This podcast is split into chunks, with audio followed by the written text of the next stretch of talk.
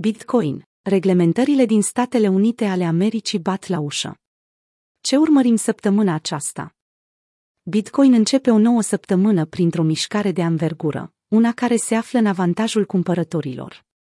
În urma unui weekend promițător, în care prețul activului digital a avut o activitate crescută în apropierea zonei de rezistență, BTC a beneficiat de o creștere de aproape 2000 de dolari în a doua parte a zilei.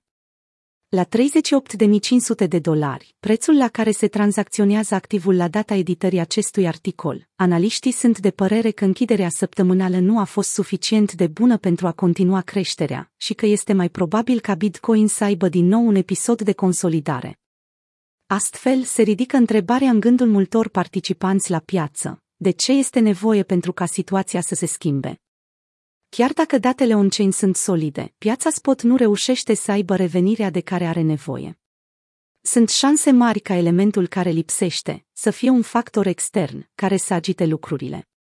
Chiar dacă nu se cunoaște data precisă a deciziei, este posibil ca factorul acesta să vină din Statele Unite. Politicienii trebuie să se întâlnească pentru a discuta ordinul executiv și reglementările aferente asupra criptomonedelor și infrastructurii din sfera cripto. Mai departe, Rezerva Federală reprezintă un alt subiect important, aflat pe buzele tuturor investitorilor, indiciile despre inflație, majorarea dobânzilor sau reducerea programului de cumpărare al activelor ar putea să aibă un impact semnificativ asupra pieței tradiționale, față de care Bitcoin și monedele alternative au rămas într-o strânsă legătură.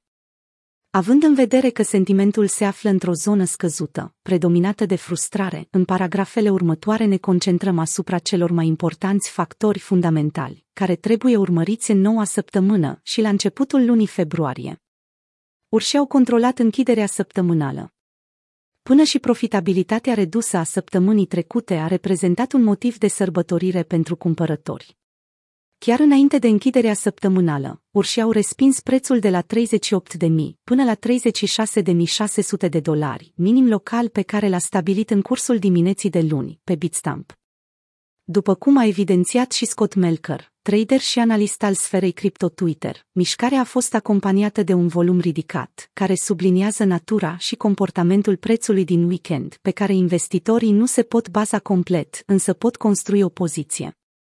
După cum au mai spus-o și alte surse săptămâna trecută, Melker a reiterat faptul că nivelul 39.600 trebuie să fie recuperat de cumpărători, pentru ca momentumul bullish să continue. La fel de lipsit de inspirație din cauza închiderii săptămânale a rămas și traderul Rect Capital, care a spus într-o actualizare recentă că Bitcoin continuă să aibă de furcă cu rezistența de la 38.500. Având în vedere și performanța ușor dezamăgitoare din trecut, putem spune că Bitcoin s-a întors în vechiul interval de consolidare, unul care încă ar putea să rezulte într-o testare a altor niveluri mai joase. Urmăresc să capitalizez toate oportunitățile din range-ul 29-40K, dacă mai stăm aici mult, confirmă Pentoshi.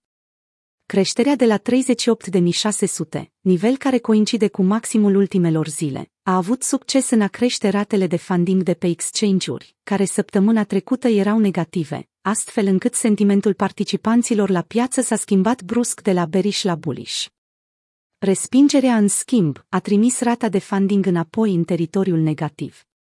La data editării acestui articol, ratele de funding sunt în medie neutre.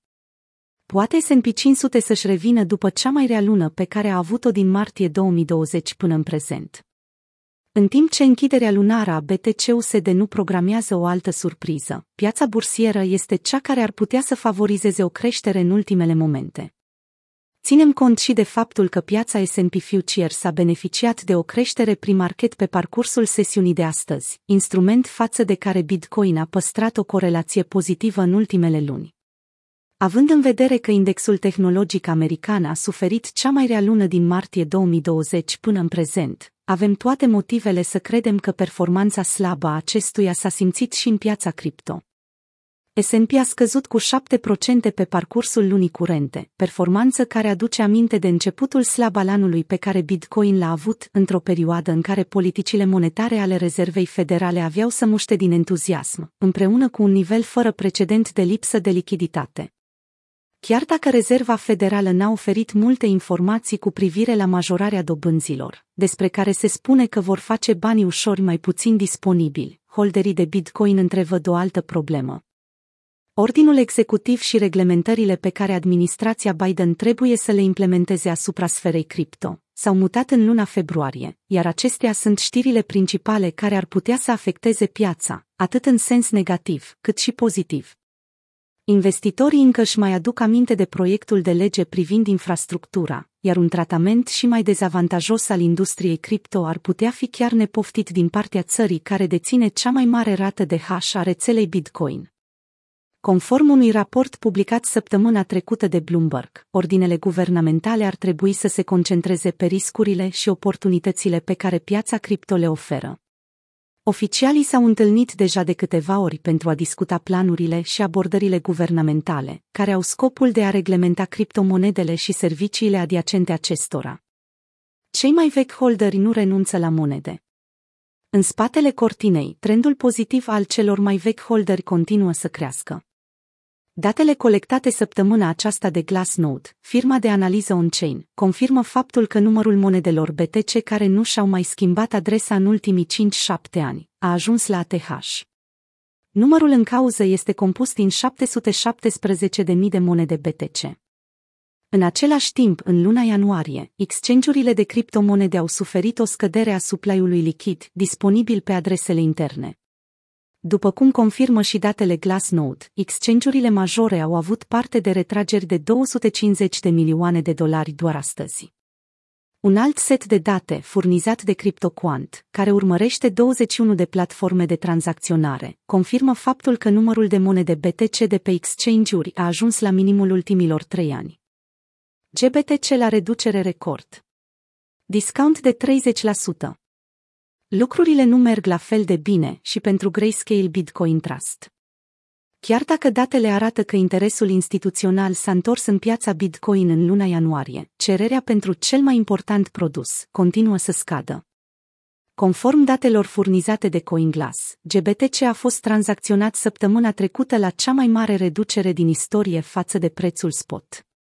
Diferența până la valoarea netă a activului, adică suma monedelor BTC deținute de fondul Grayscale, obișnuia să fie un preț premium pe care investitorii să-l plătească pentru a avea expunere, însă acum, situația s-a răsturnat complet.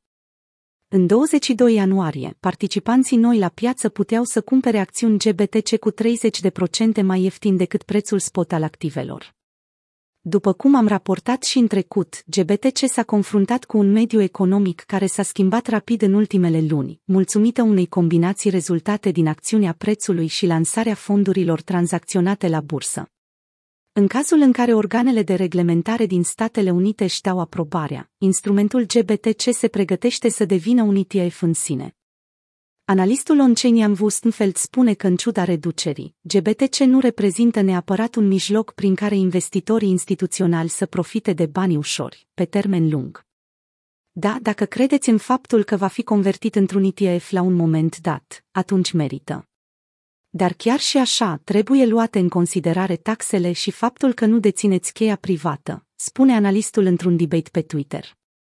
Într-un dialog cu Barry Silbert, fostul CEO al Grayscale, Vijay Boyapati a mers atât de departe încât să numească GBTC o problemă structurală pentru întreaga piață.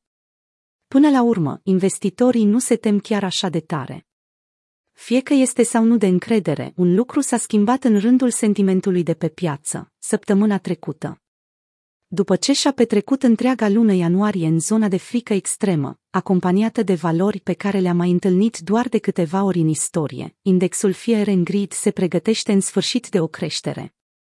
Duminică, indexul a părăsit zona de frică extremă, aflată între valorile 0 și 25, pentru prima dată din 3 ianuarie până în prezent. Indexul Fear and Greed folosește o suită de factori pentru a determina sentimentul general al pieței, iar minimele și maximele acestui indicator au avut o precizie foarte mare în determinarea extremelor de pe grafic. Faptul că o stare de spirit mai pozitivă ar putea să predomine piața este un semn încurajator pentru analiști, dar ca de fiecare dată, totul depinde de cât de sustenabilă este creșterea și cât poate rămâne neîntreruptă de surprize externe. În orice caz, mulțumită unei creșteri până la valoarea 29, corespunzătoare fricii, indexul a evitat astfel performanța slabă de a petrece cea mai lungă perioadă de timp în zona de frică extremă, încă din 2018, când a fost creat.